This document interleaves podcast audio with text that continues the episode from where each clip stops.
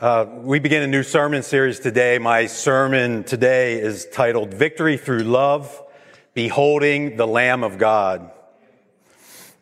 Uh, as a way of introduction, I want to take us back to the beginning of the Bible, the book of Genesis.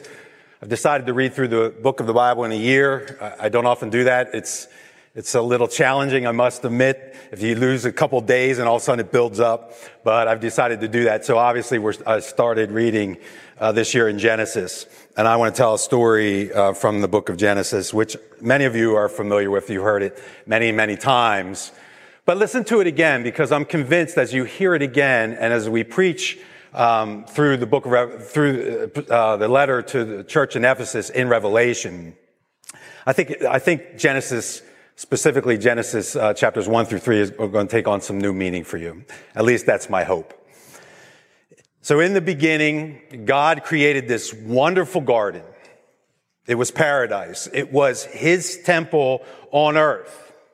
Perfect in every way. And he created two trees in the garden, the tree of life and the tree of the knowledge of good and evil, among all kinds of other trees, fruit bearing trees. He created man and woman in his image, Adam and Eve. And they had perfect intimacy with each other and with God. And God said to Adam and Eve, you can eat of any of the fruit of any of the trees in the garden, which obviously included the tree of life. So think about this for a second. Adam and Eve were able to dine on the fruit of the tree of life in paradise in the Garden of Eden the tree of life, the power source of God for all of life, endless creativity, endless intimacy with God. And as they dined on the fruit of that tree, they were literally ingesting the life of God into their body. It's, it's an amazing thing to think of. Now, God said, you can eat of all these trees, but there's one tree that I don't want you to, to eat from the tree of the knowledge of good and evil. If you eat of this tree, you will die. And then the story, as you know, if you've read it, and many of us have read it over and over and over again, we've read it many times, the serpent comes into the picture. He comes into the story and he was the craftiest, the shrewdest of all the wild animals. And we know from scripture, and particularly the book of Revelation, that this serpent is Satan himself. He tempts Eve and he says, you're not going to die. If you eat this fruit, you're not going to die. In fact, you will become like God, knowing good and evil. So she takes and eats of the fruit. She gives some to Adam and he eats of it. And at that moment, they declare their independence from God. Separated from God. Separated from the life giving power of their creator separated from intimacy and love with their, with their God. Now think about taking that fruit and what it represents. It represents redefining good and evil according to human wisdom. That's what Adam and Eve did. And it occurred to me, and I had never thought about it. I have read first, Genesis 1 through 3 over and over, many, many times. And what occurred to me I believe what the Lord showed me this time, and as He was speaking to me through that scripture, we are presented with the tree of knowledge of good and evil every single day, are we not? We're presented with whether we're going to take that fruit and eat it and redefine good and evil according to our own wisdom, or will we connect with the life-giving power of God to determine what is good and what is evil?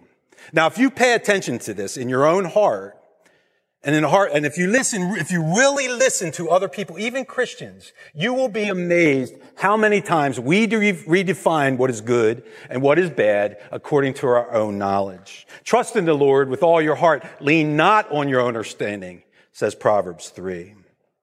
So I believe that temptation is before us every single day.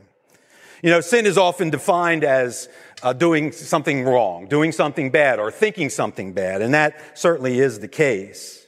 But today I want us to think about sin this way. Sin is not believing God loves us. Sin believing that God is not as good as he says he is.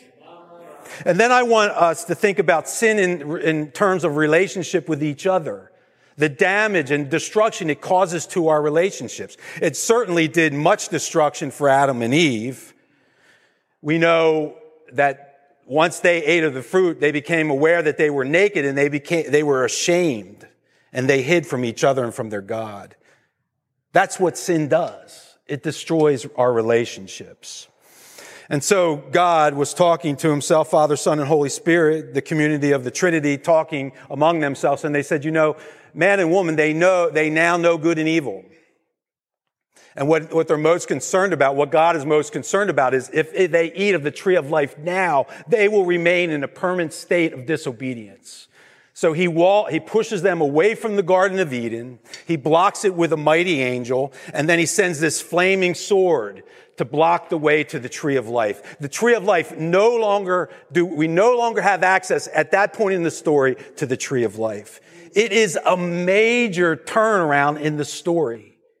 Man and woman created perfect and now disobedient to their God and not able to access the tree of life. We will be uh, starting a new sermon series in the book of uh, Revelation, specifically chapter 2 and 3 the letters to the seven churches in Asia Minor. John, most people believe the apostle John was the author of the book of Revelation. And in Revelation chapter 1 verse 9, he says, he describes himself as a partner in tribulation. He's on the island of Patmos because of the Roman Empire and because of that specific tri- uh, tribulation. The seven churches, so we're, what we're going to be called, the, the new sermon series is called Letters to the Churches. Seven different letters to seven different churches in Asia Minor. And the first one will be to the letter, a letter to the church of Ephesus. All these churches were under heavy persecution through the Roman Emperor Domitian. At least that's what most people believe. It was the time of the Emperor Domitian. Heavy persecution upon the church.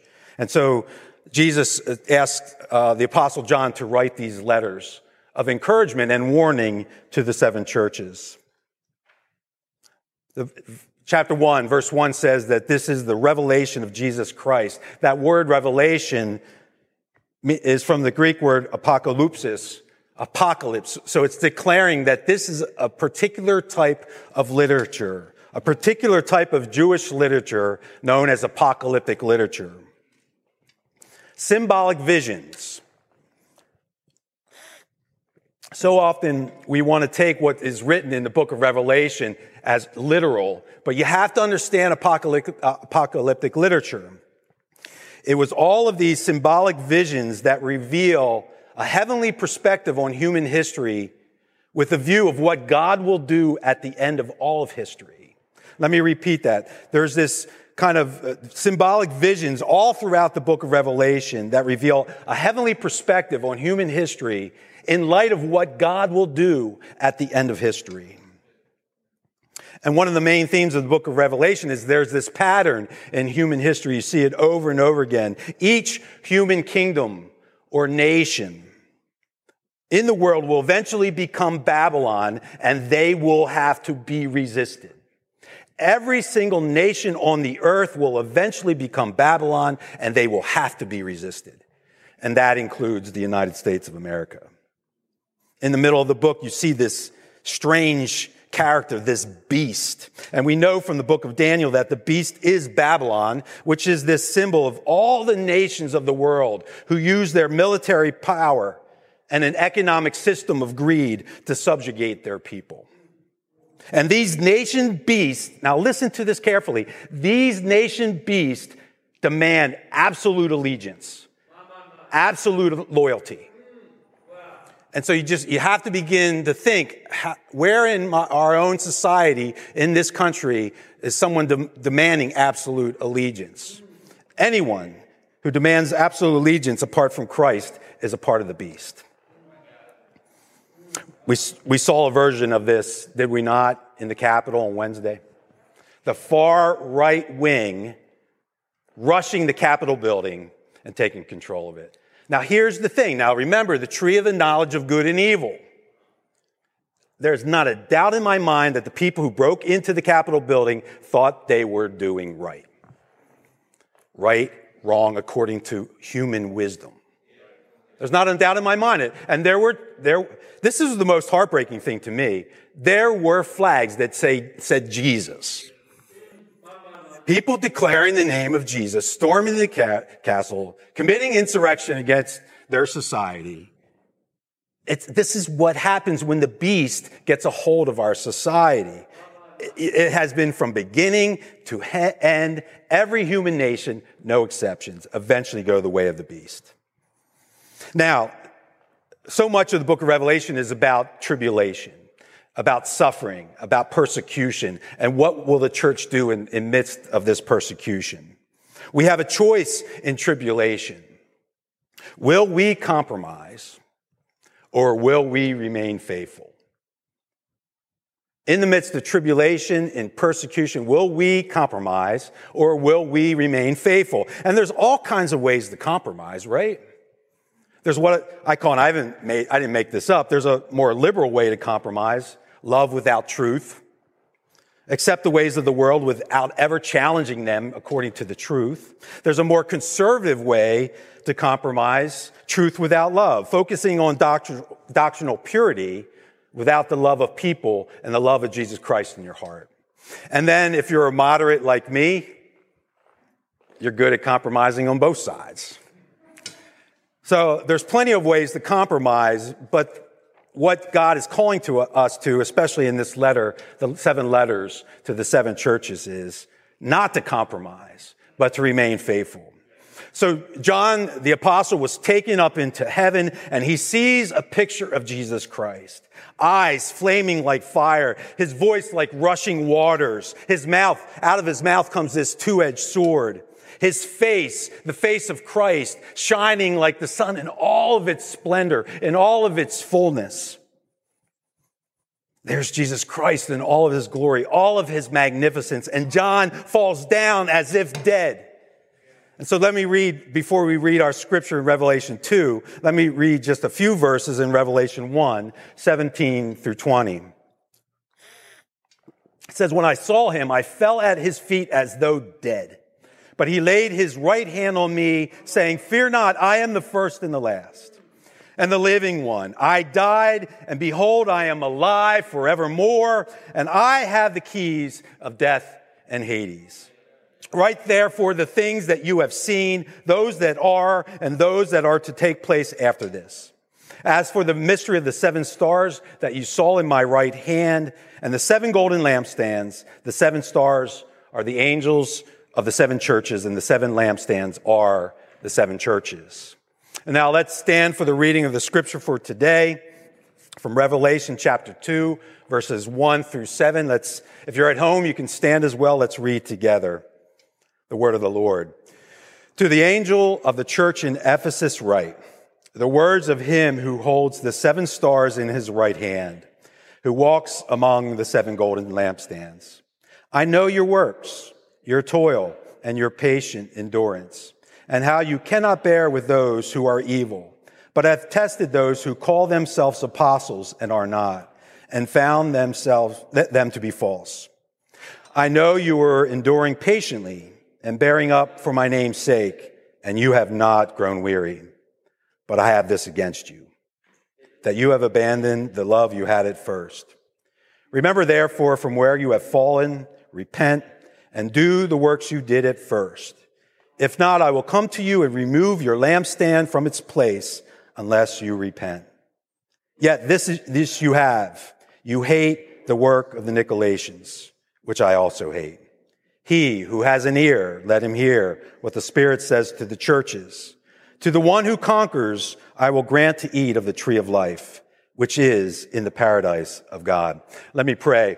Lord God, I pray that the words of my mouth and the meditation of my heart would be pleasing in your sight, my rock and my redeemer. Grant to me your Holy Spirit that I may speak the words that you have for your people at New Life Church and anyone who else who is listening in on uh, the live stream. Touch each heart, Lord, that these words may not simply be words on a page or words spoken by me, but they may be your words that quicken to our heart and cause us to be more and more like Jesus Christ. I pray this in your name. Amen. You may see. The main idea that I have for us today is that victory is achieved through our first love. Beholding J- Jesus as the lamb who was slain.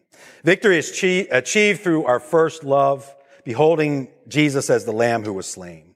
And there's this general pattern that most of these letters have. Jesus commends the church for what is good. He challenges them to repent for what is bad, and he offers a reward for their faithfulness. Verse 1 says, To the angel of the church in Ephesus, write, the words of him who holds the seven stars in his right hand, who walks among the seven golden lampstands. That word for angel can literally mean an angel, heavenly being, or it can mean a human, a human messenger. And I won't get into all the details for sake of time, but most, many believe that this probably is referring to the pastor of the church in Ephesus and the other seven churches, which makes sense because he's giving this letter to actual people, actual churches, actual pastors. And then here's the thing that I really like. It says that Jesus is walking among the lampstands, which are the churches. Jesus is walking among us, always having an intimate knowledge of what is going on in his church. Praise the Lord. Praise the Lord. And now just a real quick summary of the city of Ephesus. It's important for us to know. It was one of the greatest cities in the Roman Empire. And at one point it became the capital of all of Asia Minor. It was, it was so influential. It was a harbor town, which meant there was commerce and great wealth. And here's the thing that's really important for us to know. One of the great tourist attractions was the Temple of Artemis.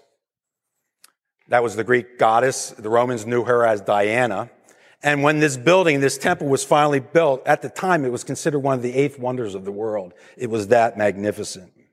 It was a tourist attraction, a pilgrimage. It would be very similar to us to go, for Christians, we go to Jerusalem if we have the opportunity to do that and the means.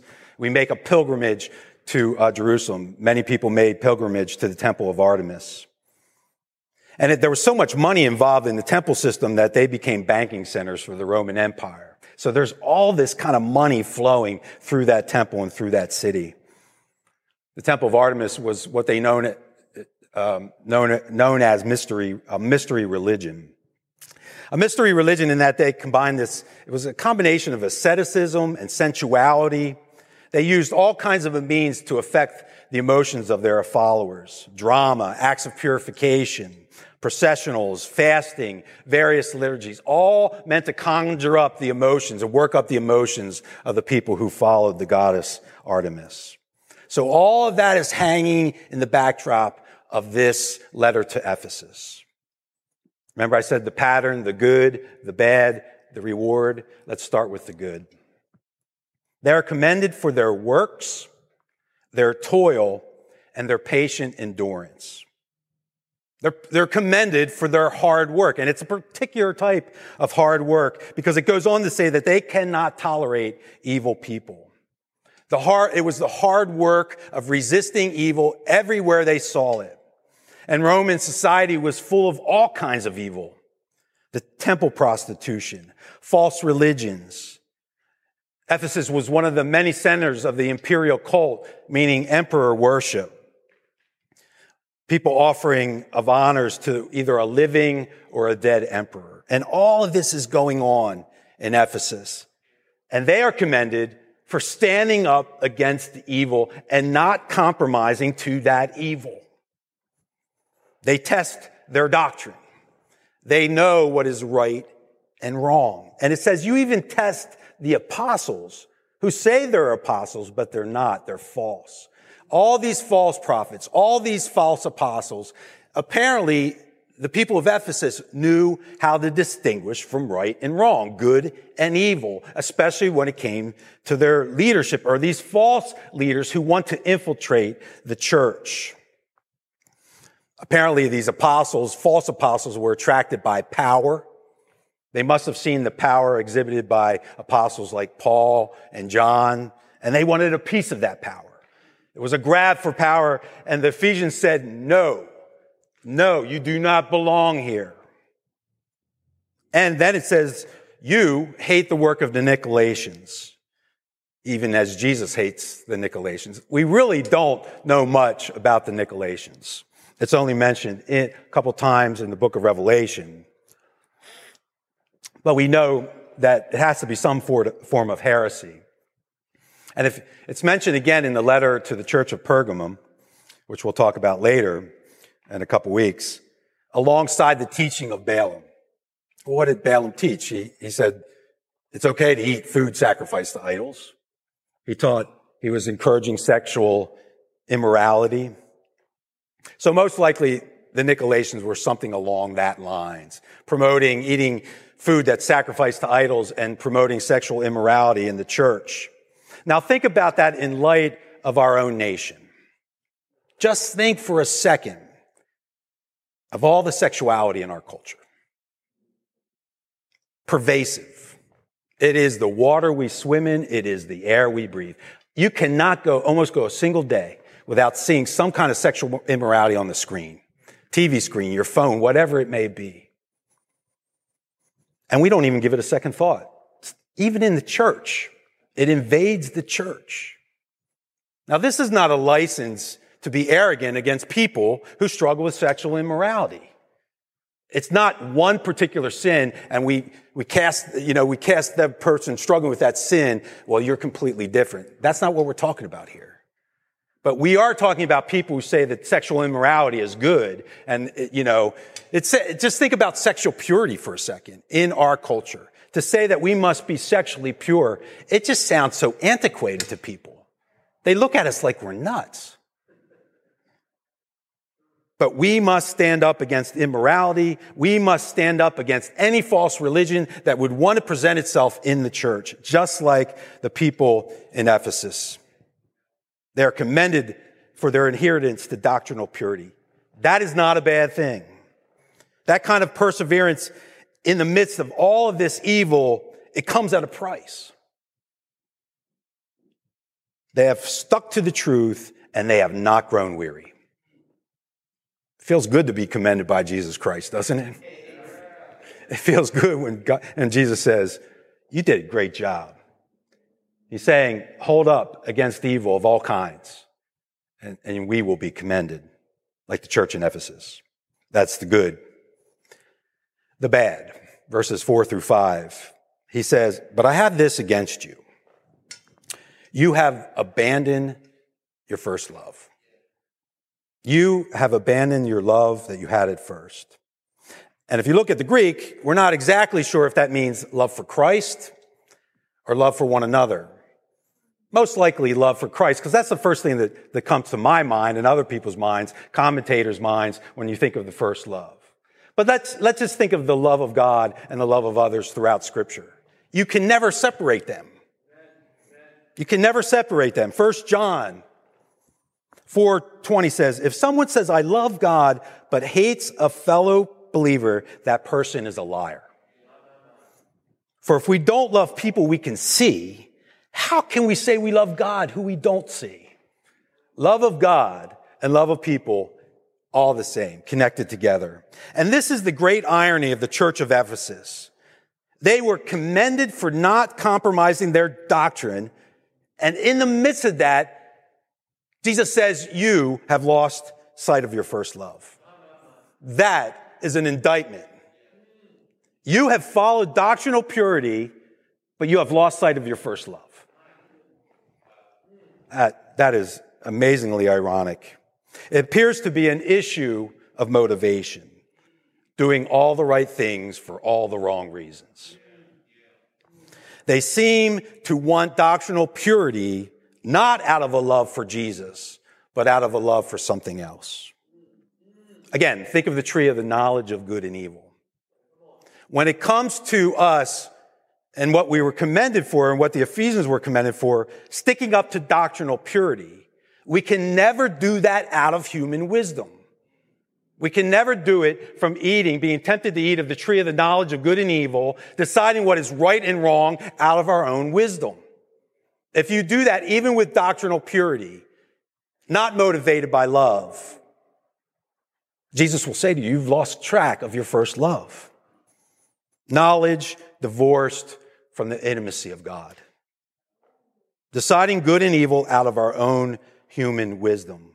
Now think of the effect that pursuing doctrinal purity without love has on our relationships. Constantly policing one another for what is true and what is false, according to our definition of true and false, not according to Jesus's.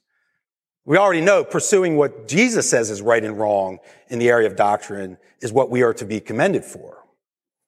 No, it's separating ourselves from the love of God. It's doing exactly what Adam and Eve did in the very beginning, separating themselves and being tempted by this fruit, taking a hold of the fruit, and now saying, I know what's good and I know what's evil.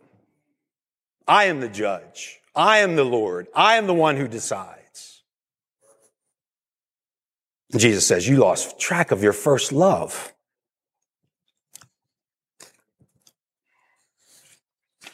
And then he goes into what I'm calling the three R's remember, repent, return.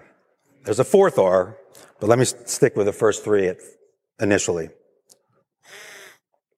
He says, remember. Remember. Remember where you have fallen.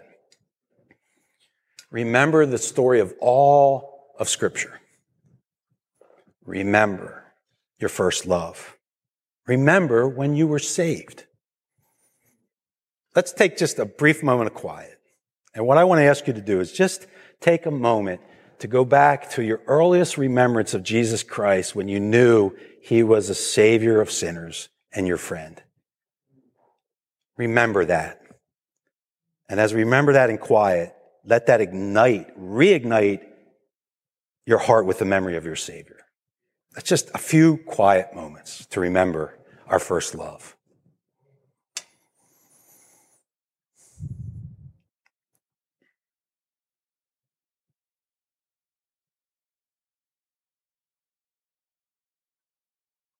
For me, it was in high school. Grew up in the church, never had any interest in God or the scriptures, but in high school, the scriptures came alive. I heard the voice of God in the scriptures for the very first time. It's the most exciting thing you can ever, to hear the voice of God in scripture. And my pastor, Pastor Carl Rosenblum said to me, well, what's that experience been like for you? I said, it's like, this is how I described it to him. It's like my chest were these big doors and they were closed. but now they're open. Now they're open. And he quoted, I'll never forget it. He quoted Revelation 3:20, "Look, I stand at the door and knock. If you hear my voice and open the door, I will come in." This is Jesus saying this. And we will share a meal together as friends. That's what I knew in high school. And you all if you claim the name of Jesus Christ, you all have a version of that story. When you first heard the voice of God speak to you, especially through scripture, Jesus says, remember. But he also says, repent. Repentance has gotten a really bad name. It, it, we look at it and we don't often want to do it, but repentance shouldn't be that hard. Well, there's a part of it that's really difficult, but there's a part of it that's easy. It's, it's simply saying, I did wrong. And I'm not going to do it anymore. I'm going to go, instead of going this way, I'm going to go this way. Jack Miller, who we, uh, Pastor Larry talked about, the founding pastor of the original New Life Church, used to say, cheer up. You are far worse than you can possibly imagine. But cheer up. God is way more gracious than you can ever imagine. That is what allows us to come to Jesus anytime we want with repentance. I love repentance. I really do. It hasn't been all my life because what happens, we, we tend to wallow in our guilt. We tend to beat ourselves up with our own guilt. That's not repentance. That's not what God desires. He just says, stop doing what is wrong. Your spirit is in my heart. I've given you the power to say no, to stand up to evil. Repentance can be that easy because God is faithful and just to forgive these sins. He knows the depth of your sin. You think it's a surprise to him? It's not.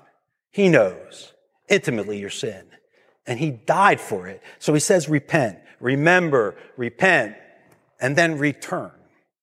You don't see the word return in there, but it says come back to your initial works that you did in the beginning. Ephesians, come back to your first love. Ephesians, come back to all those good works you were doing, all the things I commended you for.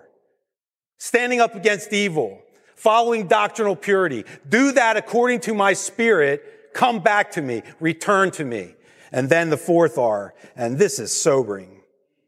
If you don't do these first three things, I will come and I will remove your lampstand and you will cease to be a church. I will remove my spirit from you and I will take away my presence if you do not do these things. Now, that's scary. That is amazingly scary. And if I was a young Christian reading that, the first thing that would occur to me is, well, apparently you can lose your salvation. But we know from scripture that he who began a work in us will carry it to the day of completion because it is not about what we do primarily. It is about what Jesus did, living a perfect life of obedience for us, dying a death as a perfect sacrifice for our sins. All of that empowers us to be able to repent, to be able to return, to be able to remember that the lampstand of New Life Church will never be removed. It has to be by the grace of our Lord Jesus Christ. It cannot be primarily by what we do. We have to be fueled by what Jesus did, and that will unleash the good works that we are meant to do in His presence. May God never remove the lampstand from New Life Church because we will be a people who remember our first love. We will be a people who repent and return to our Lord, to the very first works that we did when we first believed Jesus. Remember how excited you were when you got saved? You wanted to tell everybody, and you were obnoxious doing it, I guarantee it. Because you were so excited. You just wanted to tell everybody. Come back to your first reward. Because if all, we do all of these things, finally, finally we get the reward says the one who conquers. Or in the NIV, the one who is victorious. I will give you the right to eat of the tree of life. Amazing. What does it mean to be a conqueror? What does it mean to be victorious in Jesus Christ? I know all the war images that come to mind, but what does it really mean when you read the scripture? Jesus says, he that has ears, let him hear. And that reminded me of a couple times in the book of Revelation when John heard specific things. Chapter 5, chapter 7. Let me talk about chapter 5, verse 5 through 6. John looks and there's this big scroll, paper wrapped up into a scroll and seven wax seals on it. And there was nobody who could open the scroll. And so, and John just starts weeping because the scroll represents God's knowledge and activity in human history. Nobody could open the scroll. Then one of the 24 elders before the throne of God says to John, stop weeping, look. And what John hears is, look, the lion of Judah.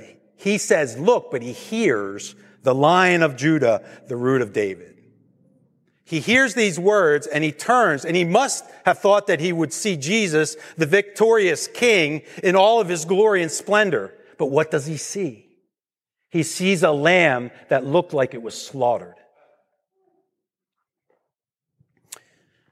The kingdom of God began with the death and resurrection of Jesus Christ. The cross was the greatest military conquest of all times. But victory is achieved by following and beholding the Lamb of God who was slain, slaughtered for the sins of the world. There's another part, Revelation 7. John hears, it says, the numbers of the people who were sealed. His people who were sealed, completely and perfectly protected by their God. He hears this number, 144,000, which represents, it goes on to say 12,000 from each of the tribes of Israel. Now, what's that all about? It's a military census. The kings of old would take a census of their people for two purposes. One for taxation and then one for war. They wanted to see how many fighting soldiers they had in the kingdom. So what John is hearing, 144,000 of people who were sealed, he's hearing this military census. And he turns and what he sees, now get this, what he sees is a great multitude of people from every nation, tribe, people and language standing at the throne of God before the Lamb of God. There it is again. It is the army of the Lamb who was slaughtered to achieve victory. Victory for himself and his kingdom and victory for us.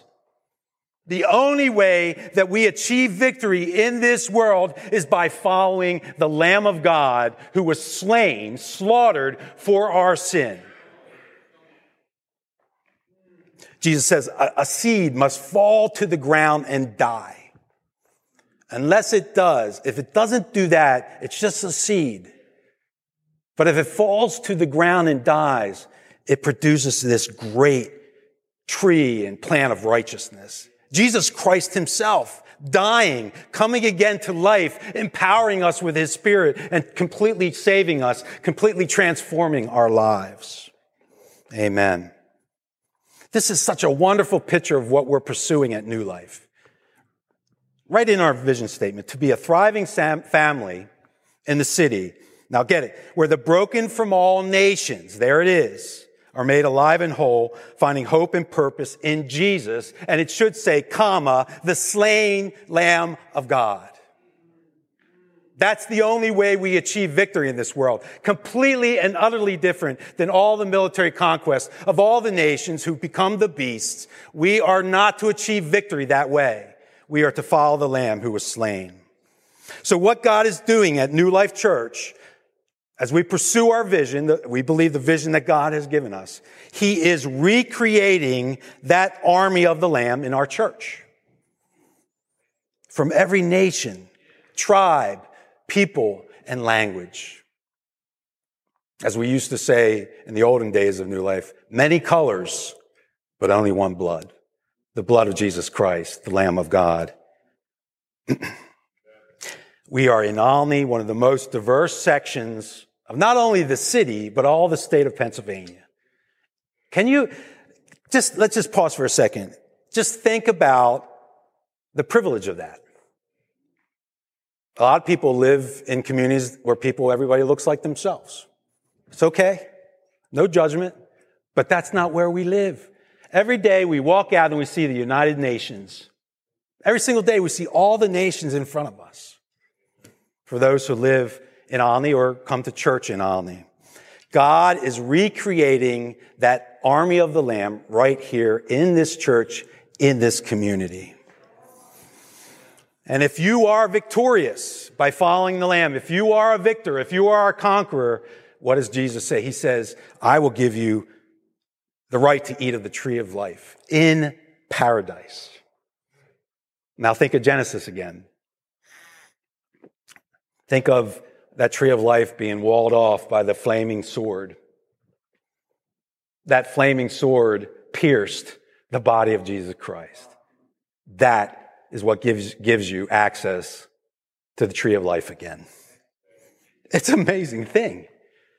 To eat again, we can eat of that now. To eat again means that we can love God with all our heart, soul, mind, and strength, and our neighbor as ourselves because it empowers us as we eat it to do that.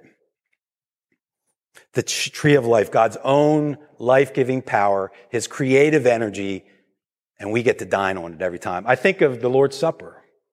Every time we eat of the Lord's Supper, it's like dining on the tree of life. The bread, the body, Jesus' body broken for you. The blood, Jesus' blood shed for you. This meal that we ingest in order to understand the power of God that's in our lives. If you want to do an amazing study in scripture, just study this theme of trees. Just look for trees throughout scripture. We've already talked about a lot of them, tree of life, the tree of the knowledge of good and evil, all the trees, fruit trees in the garden, the burning bush.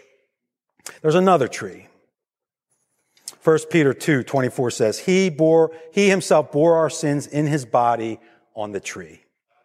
That we might die to sin and live to righteousness by his wounds, you have been healed.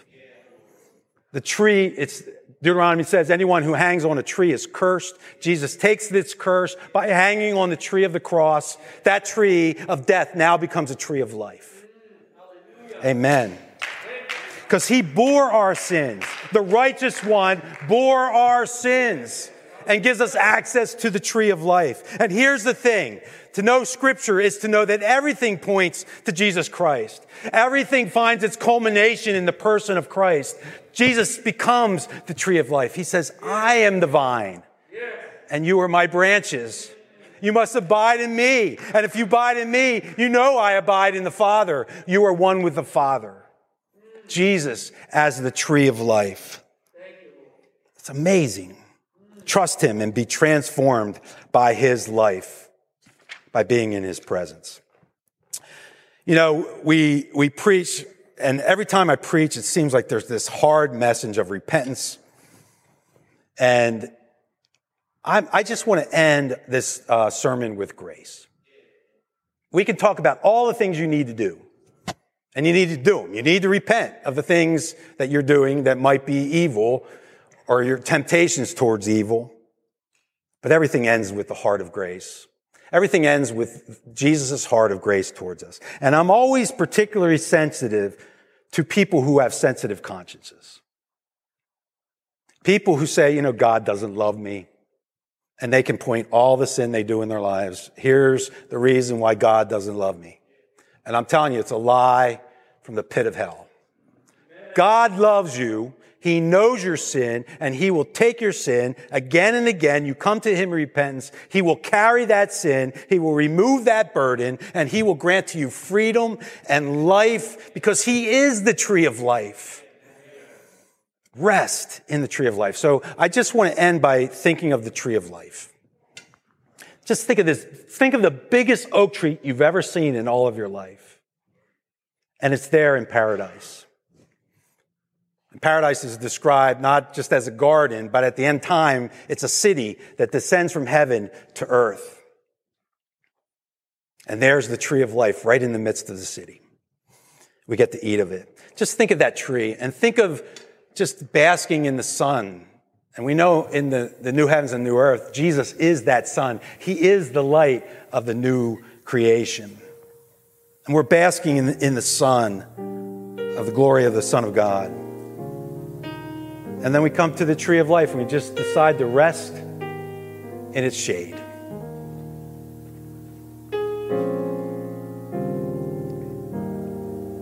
And then we see Jesus coming to us. And unlike John, we don't fall down as if dead because this is the end of all times. And what we, we, we're looking at Jesus and he's smiling at us. Doesn't say a word, and he just sits right down next to us, puts his arm around us, and draws us close. And you can feel the life giving power of this tree of life. It warms your heart. And then you look to the left and you look to the right and you notice there are other people sitting underneath this tree as well. All members of your family, the body of Christ.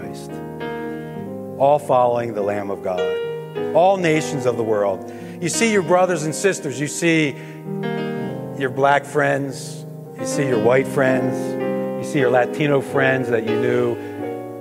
You see your Asian friends, your Native American friends. All people all tongues, all nations, all tribes, all just resting in the shade of the tree of life with Jesus, the tree of life.